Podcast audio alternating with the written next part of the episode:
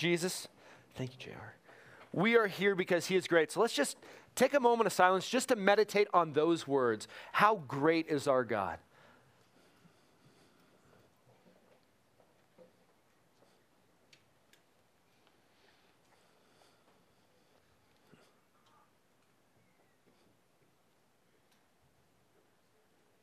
God, you are the only thing, the only being that has always been. And we can't wrap our minds around that. How great are you? We can't even wrap our minds around you. You have no beginning, you have no end. Everything else has a beginning and an end. Um, except for us. If we, uh, if we know you, we won't have an end either. We get to spend eternity with you. But how great are you? You created everything. You created men and women in your image so that you could love us, not because you needed anything. You created us so you could love us. And we messed it up with our sin. Um, but you are so great that that did not stop you from loving us. You loved us so much, you became one of us because sin had to be dealt with. And our sin was an eternal debt that could only be paid by an eternal being. But without the shedding of blood, there is no forgiveness of sin. So you had to become a man so that you could bleed for us. You are so great, you were willing to do that. Your love was so great. How great are you? And Jesus, you won the victory. You are great. You rose again from the dead, claiming victory over sin and death. And now we are free. We are free indeed because of you, Jesus. You are great. We're here because you are great. We love you. Amen. Well, welcome. We're glad you're here. My name is Derek Carpenter. Um, real quick, I wanted to just draw your attention to that wall. Um, there's a couple things on that wall. The first one is the prayer room prayer slash family room. So if you have a baby um, and the baby gets fussy, or you need to feed the baby, or whatever, or you're just more comfortable in there, that room is there. There's even a Keurig, so you can have like your own coffee and you can hear what's going on in there. So we, we've made that room comfortable. There's toys and things like that. Not for you men, for the, the babies. There's toys in there. I guess if you're into that, you can go build some blocks and listen. But that room is available for you. The other thing on that wall is three key relationships. We at Common Ground believe that we have been designed and made by God for three key relationships. And the first one is up with God. You were made to be in relationship with God. The Bible is very clear, clearly about that. Why were you created? What is your purpose? Your, your purpose ultimately is to know God and Jesus Christ, whom He has sent. And your purpose for eternity, the greatest commandment, He said, is to love God. Everything else comes after that. And so we need to be connecting with God. And then life isn't religion, it's not do's and don'ts, it's a life of relationship where Jesus lives through us. To help you with that, we have, whoa, I just got louder. That was weird. Um, to help you with that, we have these devotionals.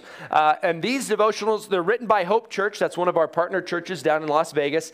These are amazing. These are directly in line with how God has, has called us and led us as a church. But they're very simple. And this will teach you how to spend daily time with Jesus. It, it has a, a few verses that you can read, some ways to think about that, some ways to apply it to your life. So these are in the back. Now, we used to give them away, but, but now they've gone up in price. And so they cost us 12 bucks. So we want you to have them. If you can afford 12 bucks, buy it for 12 bucks. If you can't afford the 12 bucks, we want you to have it anyway because it is very, very important that you learn how to connect with God. So these are available for you in the back. We just got a new shipment in, so there's plenty of them. Um, and that's the first key relationship is up with God. Then we have in, that's with fellow believers. We do that primarily through groups. Sunday is awesome. This is a great time for us to worship together, to hear from God's word. Uh, we here teach the Bible. We think God speaks through his word. But we also need to connect with one another. But the Bible says, do not forsake the gathering together with one another. And so we do that primarily through our, we call them outpost groups because we're here a big group, but then we go into these small groups and we're outposts in the community, connecting with each other, and through those groups, reaching the community. And that's the last one out out. Service, it says on their service is the catalyst of transformation. So we believe that the church is not here for us primarily. The church exists for those who are not in the church yet. And so our mission, although our purpose is to know God and love God, our mission is to reconcile others to God, to introduce others to God. And so in two weeks, we are going to meet together here We're going to pray, we're going to worship a little bit, and then we're going to go out to the community with bags of groceries. So in two weeks, when you come, bring a bag of groceries. We're going to go, we'll have extra ones. We're going to go door to door knocking and offering groceries and prayer to people. Raise your hand if that's scary. Okay, yes, I agree. It's scary to me too, which is why we do it. It gets us out of our comfort zone to serve people and build relationships uh, to share the gospel. And really just to love. We're not Jesus salesmen, we want to love in His name. So that's why we're here up, in, and out. And today we are ending our series talking about game plan. Um, if you have your Bible, open it up we're going to be in 1 Samuel 16. We'll get there in a few minutes. So that gives you time to look it up. 1 Samuel 16. If you need a Bible, there's one under you somewhere. Grab it. Um, and in that Bible, it's page 265, is where we're going to be. But we've been talking about God's game plan for our lives. The key to this whole series has been God has a plan for your life. And it starts with you giving your life to Him. He has a plan for you. And once you bow the knee and submit to Jesus as Lord, believe that Jesus died on the cross, rose again, then you enter this path where He has something unique and special for you in your life. He's made you. And so we've gone week after week looking at how we can discover God's plan for our lives. And we looked in Colossians, and it starts with Jesus is our life. That's where it all starts. So we said our, our, very first week, actually stop looking at the future and asking the question, what's your will for my life? And now focus, Jesus is my life here and now. That's where it starts. And we've been encouraging you to pray the prayer, God, show me your will for my life. And so after we realize Jesus is our life, and we do that by connecting with him, that's where these devotionals are helpful. Then we can move forward discovering his fingerprints on us, our spiritual gifting, our personalities. By the way, you're not an accident. So there's things about your personality that you might not like. And, you know, I'm not talking about sin, I'm just talking about who God made you. He made you that way on purpose, oddly enough. Husbands, he, he made her that way on purpose. Wives, we are this way because God made us this way. Um, but He made you on purpose with a purpose. Last week, we talked about decision making. Um, we had a stoplight up here and we had four questions that you go through these four questions to make decisions. Now, if you missed it, it's on the podcast. Uh, you can look it up on iTunes or anywhere. You can also download our app, Common Ground Carson. Uh, look it up, it's on any app store. You can find it and you can listen to the podcast there. But that one, I had a lot of feedback from last week that it was really helpful. You know, how do we make decisions? We ask these four questions. And I, asked, I'm not going to tell you what they are. You should have been here. Um, but you can look it up. you can look it up. It's still online. Um, but you ask these four questions. And if every question you can get a green light, then move forward. Doesn't mean it's going to be easy to move forward in God's will, but it does mean you'll be within His will. But green light, move forward. Yellow light does not mean move faster, it means slow down. Look at what the Bible says. Get some wise biblical counsel from, from wise, godly people. Um, and then if you have a red light, it means don't force it. Um, stop. So that was last week, making decisions. This week, I wanted to end with this because some of you may have listened to this series um, with one ear, thinking it doesn't really apply to you for whatever reason. You, you may be sitting there thinking, okay, God may have a plan for him or her, but not me, because you don't know my past. You don't know the sin that I've done. You don't know my current habits and addictions. I'm too young. Maybe, maybe that's one. God doesn't have a plan for me yet because I'm too young. I'm, I'm still in junior high or elementary school, um, and I like to write on my hand during service.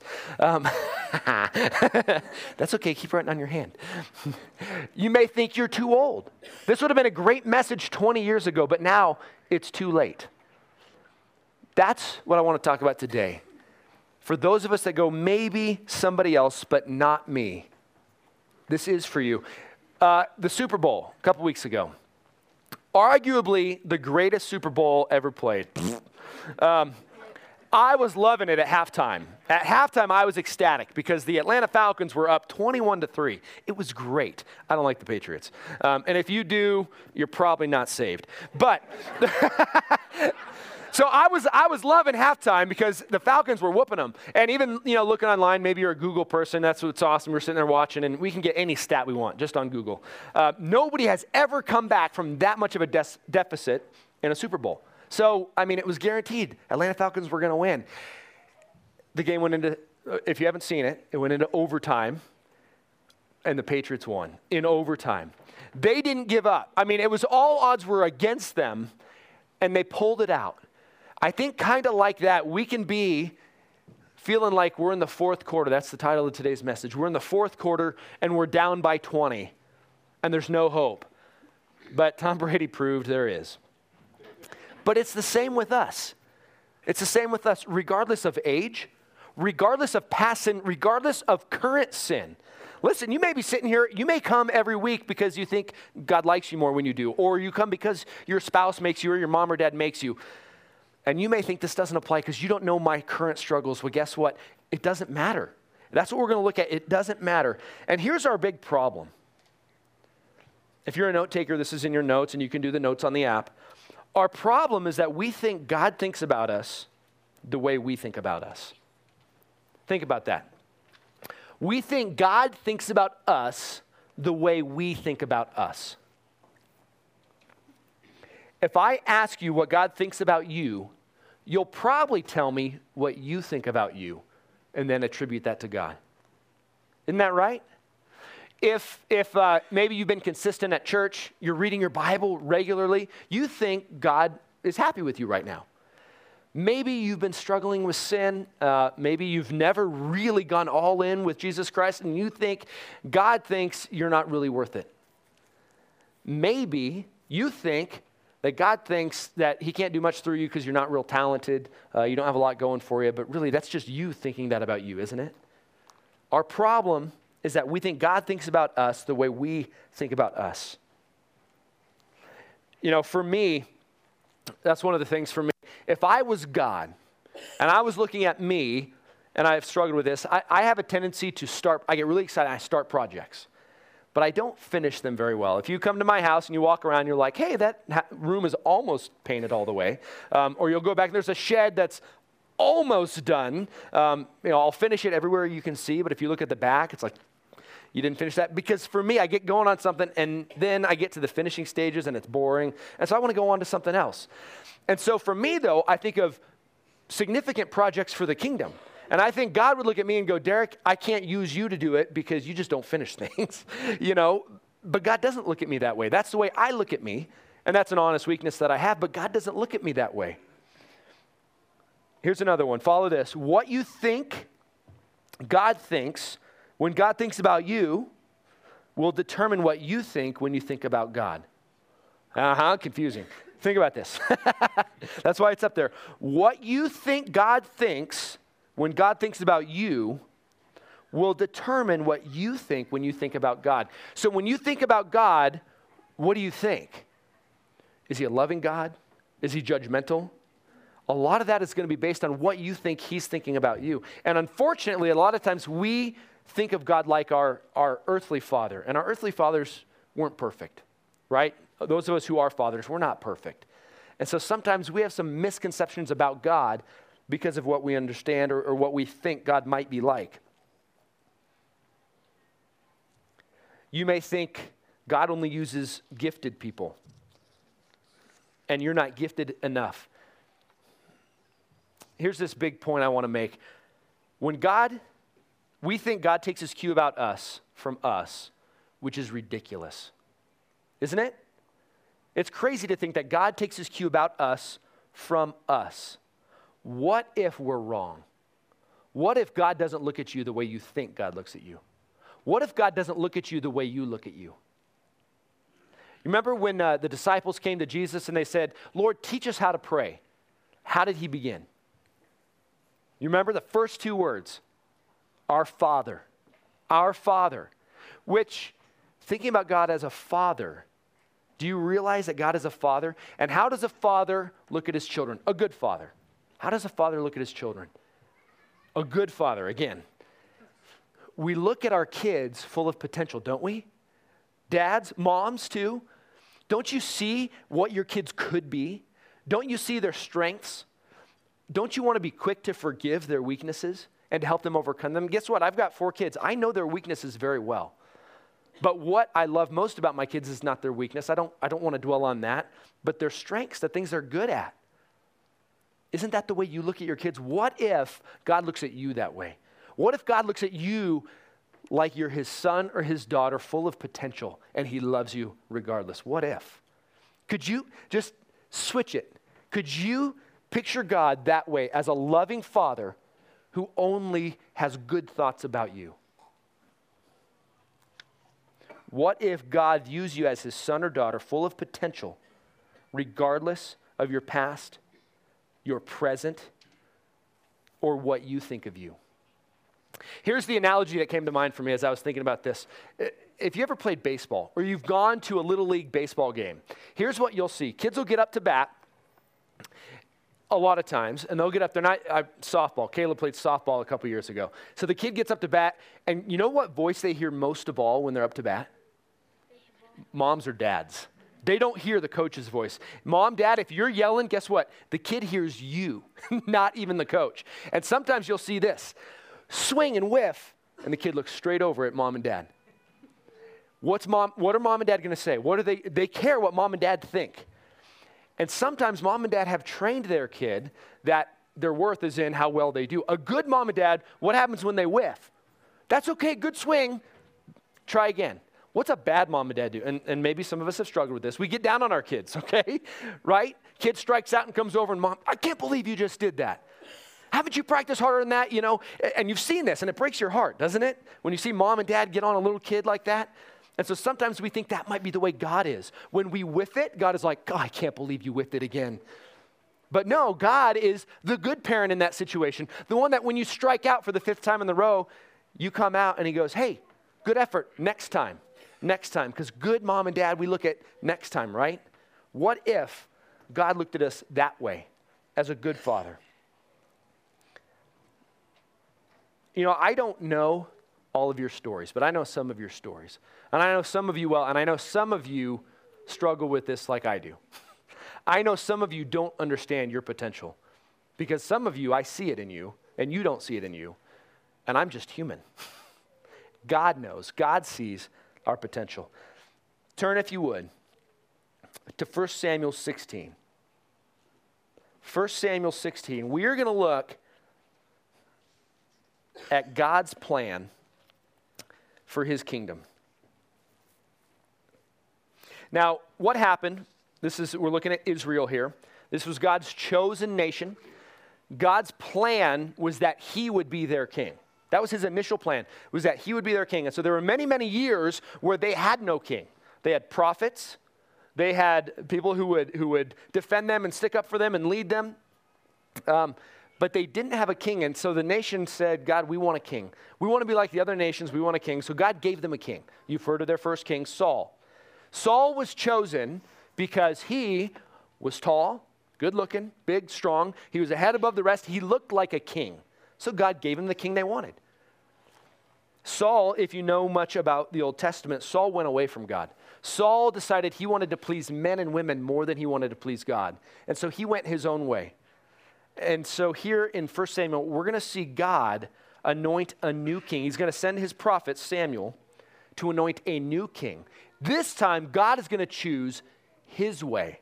And we're going to learn a lot. So look with me, 1 Samuel. I'm just going to read 16, 1 through 5 to begin with. The Lord said to Samuel, now Samuel's a prophet, How long will you grieve over Saul? Samuel is the one who had anointed Saul as king. He said, How long will you grieve over Saul, since I have rejected him from being king over Israel? Fill your horn with oil and go. I will send you to Jesse, the Bethlehemite, for I have provided for myself a king among his sons. And Samuel said, How can I go? If Saul hears it, he will kill me. And the Lord said, Take a heifer with you and say, I have come to sacrifice to the Lord, and invite Jesse to the sacrifice. And I will show you what you shall do, and you shall anoint for me him whom I declare to you. Samuel did what the Lord commanded, and he came to Bethlehem. The elders of the city came to meet him trembling. Look at this. They knew he's a prophet, and so he spoke for God. And if this prophet who speaks for God comes into your town, you're like, why are you here? Are we going to live through this day? So they come trembling. They said, Do you come peaceably? And he said, Peaceably. You just see the, whew, okay. I come peaceably. I've come to sacrifice to the Lord. Consecrate yourselves and come with me to the sacrifice. And he consecrated Jesse, and his sons and invited them to the sacrifice. So the prophet of God goes to Bethlehem. He walks into town. The elders are freaking out. He says, No, I'm here peaceably. Let's go sacrifice. Okay, so the elders of the town are going with him to the sacrifice. Then he invites Jesse and all his sons. This man, just a normal guy, and all his sons. Now, Samuel here is obeying God. He doesn't know who God is going to anoint. You see that? God says, Go, the one that I show you while you're there, he's the one I want you to anoint king. So he brings Jesse, and it looks like Jesse has an idea of what's going on. So Jesse uh, brings his sons to this, this meal and this sacrifice. 1 Samuel 16, verse 6. When they came, he looked on Eliab. So this is the oldest son. He looked on Eliab and thought, Surely the Lord's anointed is before him. So here comes the oldest of Jesse's sons walking across, and he says, This is the one that God's going to choose. Samuel thinks that. This is the one that God's going to choose. Verse 7 But the Lord said to Samuel, Do not look on his appearance or on the height of his stature, because I have rejected him. For the Lord sees not as man sees. Man looks on the outward appearance, but the Lord looks at the heart. So look at this. Samuel is still thinking in human terms. He's thinking about when they anointed Saul. Saul was big, Saul was strong, Saul was a manly man. And here he sees Eliab coming along. He's like, this is God's anointed. But God teaches Samuel and us a lesson here. He said, I don't view people the way you, you view people. The way you look at other people, God doesn't look at them that way. That's often been a prayer for me. God, let me see people the way you see people. God says, I don't view the way you view. Isaiah 55 9, great verse to memorize, says, For as far as the heavens are higher than the earth, so are my ways higher than your ways, and my thoughts than your thoughts. For as the heavens are higher than the earth, so are my ways higher than your ways, and my thoughts than your thoughts. Do you get that? God doesn't think the way you think. God doesn't think the way I think. God doesn't view people the way I view people. God doesn't view me the way I view me. God does not measure our potential the way we do. I want us to understand this. This is our big point today. Repeat this after me. God does not see as man sees. Awesome. So now we get it. Now, God does not see me as I see me. God does not see me as I see me. Do you get that? God looks at you differently. Who does God use in Scripture? I want you to, here's a, here's a, a homework assignment. Go through the Bible and find good people. find good people that God uses. Perfect people. You won't. You won't. You read through the Bible and look at who God uses. It's, it's interesting. I wouldn't do it the way God did it, but God doesn't do things the way I do things. Who did God use? Remember when God wanted to make a nation for himself, who did he call? Man called Abraham. His family were not followers of Yahweh. They weren't followers of the one true God. So God calls Abraham and he, he sends him out. Who was Abraham? He was an old man, too old to have kids. And God uses him to make a nation. Abraham was an insecure man, he was a liar. You read through the stories of Abraham and you're like, I would not have chosen Abraham. He's not real confident, he doesn't seem to trust God real well. But yet later we learn he, he was a man of faith. You and I would not have chosen Abraham, but Abraham was faithful and obedient, and God used him. Then later, remember when the nation of Israel was brought into slavery? Who did God choose to set them free? Moses, another old man. Hmm. Age doesn't seem to matter. An old man, and if you remember the story, he's uh, 80 years old. Yeah, he's 80 years old. And he's out there in the burning bush, and he goes before the burning bush. God says, Take off your sandals, you're on holy ground. And God starts talking to Moses. And Moses just has excuse after excuse of why God can't use him. Oh, you don't know who I am. You know, what do I say when I go? Who am I? Who are they? Who are you? You know, he has all these questions. And God says, No, I want you to go. You're going to speak to the elders, then you're going to go speak to Pharaoh. Well, Moses had a problem. Probably he stuttered. He talked about his tongue, he had a swollen tongue. So here's Moses who stutters and God is sending him to be his speaker. Weird. And so Moses is, you know, he's like, please don't send me. I can't talk well. And God says, no, go. This is who God chose an old man who couldn't speak well, Moses. By the way, he was a murderer. And he was also insecure. This is who God used. Talent is not an issue. I want you to hear that one. That's a big one for me. Talent is not an issue. Age is not an issue. For me, this is one of the things, you know, here's a glimpse into me that I've struggled with my whole life. I'm about average in everything. Average. I've always been average. Average athlete, average student, average. And I look at these people, I remember one guy, all growing up, elementary school, we, we were in kindergarten together, all growing up. He got straight A's, didn't even have to work at it. We'd go play sports, he was always the best on the field, didn't even have to work at it. And here I am working as hard as I could, and the best I could do playing basketball, we use basketball, the best I could do was work really hard with no skill. so I fouled out a lot. But here's this guy, Joe, who was good at everything. But here's the thing talent is not an issue. God will use who he wants to use, regardless of talent. Remember a guy named Paul in the New Testament? His name was Saul. He was a murderer also. He's the one, when the church first began, there was a man named Stephen who was a deacon of the, of the early church in, in Jerusalem. Stephen is stoned. He's the first martyr, the first person killed. And the person standing there in approval, holding everybody's coats and handing out the rocks, was this guy Saul. So they'd come, they'd set down their jacket, and he's like, Yeah, take this rock, take this. And they killed Stephen while Paul, Saul, looked on. Saul meets God, God, Jesus, Jesus changes his name to Paul. Paul goes on to write most of the New Testament. Paul goes on to be the greatest missionary the world has probably ever seen. That's Paul. God doesn't see the way we see. I would not have chosen Paul. You read in Acts, you see when Paul comes to know Christ, he starts going out and teaching. The Christians are scared of him. The, the people who are followers of Jesus, they know who he is. They won't go near him until God speaks to them and, and brings them together. But this is who God chose to use. Remember Jesus' disciples. Who were his disciples? Were they the elite?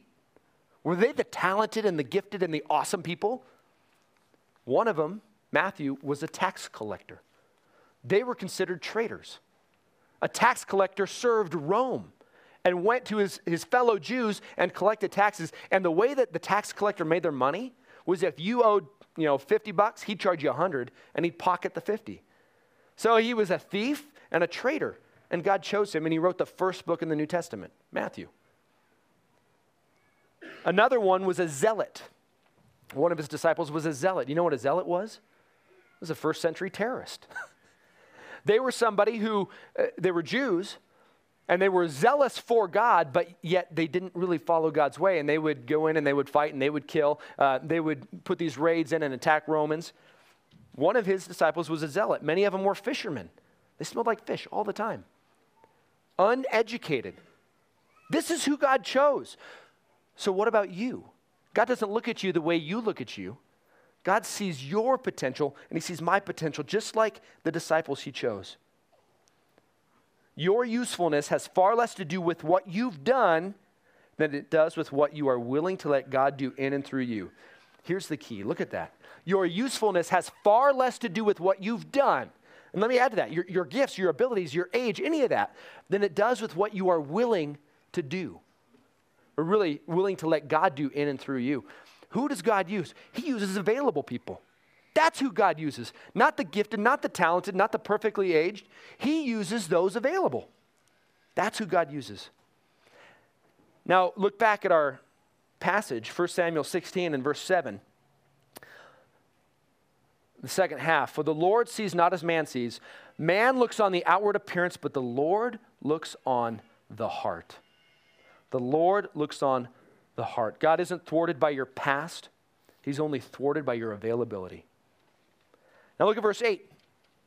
Then Jesse called Abinadab and made him pass before Samuel. And he said, Neither has the Lord chosen this one. Then Jesse made Shammah pass by. And he said, Neither has the Lord chosen this one. And now he speeds up a little bit. And Jesse made seven of his sons pass before Samuel. And Samuel said to Jesse, The Lord has not chosen any of these.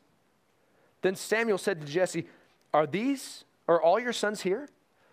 So picture the scene. Jesse brings each of his sons one by one before Samuel. He's like, Nope, not that one, not that one, not that one. And at the end, he's like, Okay, uh, I'm confused. Are these all your sons?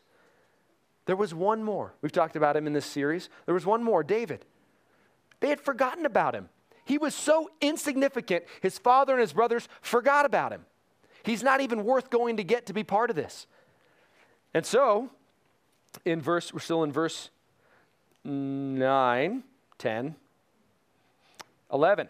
Verse 11 Then Samuel said to Jesse, Are all your sons here? And he said, There remains yet the youngest, but, but behold, he is keeping the sheep. And Samuel said to Jesse, Send and get him, for we will not sit down until he comes here. And he sent and he brought him in. Now he was ruddy, and he had beautiful eyes and was handsome. And the Lord said, Arise, anoint him, for this is he. Then Samuel took the horn of oil and he anointed him in the midst of his brothers. And the Spirit of the Lord rushed upon David from that day forward, and Samuel rose up and he went to Ramah. God chose the youngest He was ruddy, red haired. You know, picture him, probably a junior higher, maybe 13, 14 years old. And God chose him above all others. God doesn't look at us the way we look at us. Remember in the book of Isaiah, when God says, Man, look at these people. Who will I send? And Isaiah says, Here I am, send me. It's a famous line Here I am, send me. Missionaries have been called with that same passage. They read that and they go, God wants to save people. Who am I going to send? Here I am, send me. God uses people who are available. Like Isaiah, like Paul, like Moses, like Abraham, like you and I. Are we available? Are we available? Look at David. You know, the stories go on about David's life. Was David perfect? Not even close. You know, I've been reading through 1st and 2nd Samuel in my private reading time and looking at David. The mistakes he made were huge murder, adultery. And then after that, you think he'd figure it out, and he, he, he has a census taken, and he knew he wasn't supposed to. And even the commander of his army says, Don't do this, David. And he does it, and 70,000 people die in Israel because of his mistake. David was far from perfect. But what does it always talk about? His heart in Scripture. David was a man after God's heart, and so God could use him. Are you a man or a woman after God's heart? I, I want God to say that of me. I wish I could hear what God says to me to his angels. I, I just want to hear that. You know what? Derek is a man after my own heart. He's not perfect, he's not very talented, but he's available because he's a man after my own heart. And what about you? What, if God, what would God say about you as your father, full of potential? He knows. You'll ask, How do I know? How do I know that God wants to use you? Because 2,000 years ago, Jesus came for you. For some reason, the Bible's really clear. Eh, you know, there's some of this that we don't get, but the Bible's clear that God chose you and I to be part of his family. If by faith you have accepted Jesus Christ as Lord of your life, God chose you, not because of anything you have done. The Bible's very, very clear. While we were still sinners, Christ died for us. So before you had done anything worthwhile, God looked at you and said, I choose you. And you are worth me coming to die for. Jesus, the Son of God, came 2,000 years ago. He walked the earth for about 30 years. And then he died on the cross. He bled and died because you're worth it. Because you're worth it. Not because of your talent, not because of your giftedness, because he chose to love you. So, guess what? You need to view you that way. You were worth it. You were worth it. Jesus came. Jesus gave his life for you. That's the gospel. That's what we want to talk about all the time. It's about Jesus. It's not about me. And now, now that I'm saved, it's not about me doing the best I can do for him. It's still him doing it through me. It's still all about Jesus. It's still always for me, always go back, and I hope for you too, to what Jesus did on the cross. And now his life in and through me. God doesn't look at you the way I look at you. God doesn't look at me the way I look at me. So, the way I was thinking about this, we have a tendency to look at, at maturity um, with knowledge. So, the more I know about the Bible, the more mature I am. Yet, that's clearly not true. God wants to use us. And so, I was thinking about a baseball mitt or a softball mitt. And what happens when you, when you buy a softball mitt? It's all hard and, and, and stiff, and it needs to get broken in, right? And so we put a ball in it and rubber band around it. We put it in the oven for some reason and oil it. You do all these things to break it in. Now, you and I are kind of like this baseball mitt. But we have a tendency to think, I'm not good enough. I'm not ready. You don't know my sin. And so we want to clean ourselves up, thinking that then God can use us. Do you struggle with this? Am I the only one? That you think, okay, I have this sin or this sin, and once I get better at these, then God can use me. And maybe, now you're here, that, that's great, but maybe you think, I can't really get involved with church yet. I'm too dirty. I need to clean myself up a little bit, and then God can use me. But yet, that's not the way it works. So think of what makes a baseball mitt get worth using, get broken in. Use, right? The more you use a mitt, the better it gets. When I, uh, when I moved out, my dad gave me his old softball mitt. He had had that mitt for I don't know how many years 20, 30 years. He had had that mitt for a long time, and it was just perfect. I mean, if I got that mitt within four feet of the ball, it was like, it just went in. Awesome mitt. You know, you didn't even have to squeeze. The ball touches it, the mitt wraps around it. The dog chewed up that mitt. That dog is dead. Um, But that, that mitt, that mitt had been used and used and used and used until the point where it was, it was perfect. It was usable. And so it takes use, doesn't it? Here's my, here's my point. Are you available to be used? The more you just say, I'm available, use me, the more He will use you, and the more malleable you'll be. The more faith you'll have, the more usefulness you'll find yourself having, the more fruit will come out in your life if you're available to be used. Rather than this, I need to know more before I, I hear this one all the time. I struggle with this one. I can't go share my faith because they're going to ask me a question I don't know the answer to. In two weeks, we're going to go door to door. Oh, I can't do that because what if they ask me something I can't answer? Awesome. then you be honest and you get used and you realize here's what we did this last year this going door to door. And here's what happened with quite a few people shared it with me afterward. Some I scared, I was scared to death. Some I didn't want to go, but he made me go, or whatever.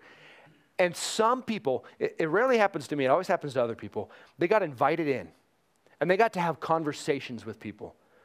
Relationships were formed, people were prayed for, people opened up, there were tears shed. Things happened because people were willing to be available. And all they did was this. You want some groceries? Can we pray for you? That was it. The more we're available, the more God will use us. And it has nothing to do with your abilities, your gifting, your sin or lack of sin. Are we beating this enough? Are we getting the point? So here, here's our application offer him everything. Give him the stuff you think are obstacles because God doesn't view you the way you view you. What are those things that you think make you not usable? Give those to Him. Jesus already took care of it on the cross, by the way. The victory is already won. It's kind of like, like you watched the end of the football game. You know, now that we have TiVo, you record the game and you know the end score, but you haven't actually watched the game, so you don't know how the plays go. And so you watch the game knowing the end score. That's our life. Do you know that? We know the end score. We win. You win.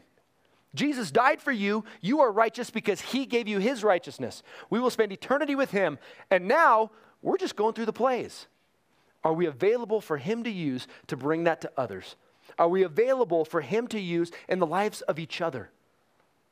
All it takes is us being available. Let me pray. Lord Jesus Christ, thank you. Thank you that you don't view me the way I view me. Thank you Jesus, that you redeemed me. You have this, this way of doing that. You, have this way of taking things that are broken and healing them. Jesus, you are all about reconciliation. You're not looking for good people, you're looking for broken people. And I thank you for that. Thank you that you don't choose us based on our ability. Thank you that I don't have to clean myself up. God, we, we often struggle with that. We have doubts, we have all these things that keep us from being used. But thank you that that you've asked us just to come. And you did all the work, Jesus, on the cross. And all we have to do is submit to you. All we have to do is bow to you, and you'll handle the rest. Lord Jesus, I'm excited as I think about what if, what if everybody in this room was truly available to you? What if we really set our doubts aside? What if we really set our sin aside and all those things we think get in the way and we just came and bowed to you and let you work through us. What could you do in Carson City? What could you do in our families? Lord Jesus Christ, let us see you work. Please. We love you. We're here for you. Be glorified as we worship. In Jesus' name, amen.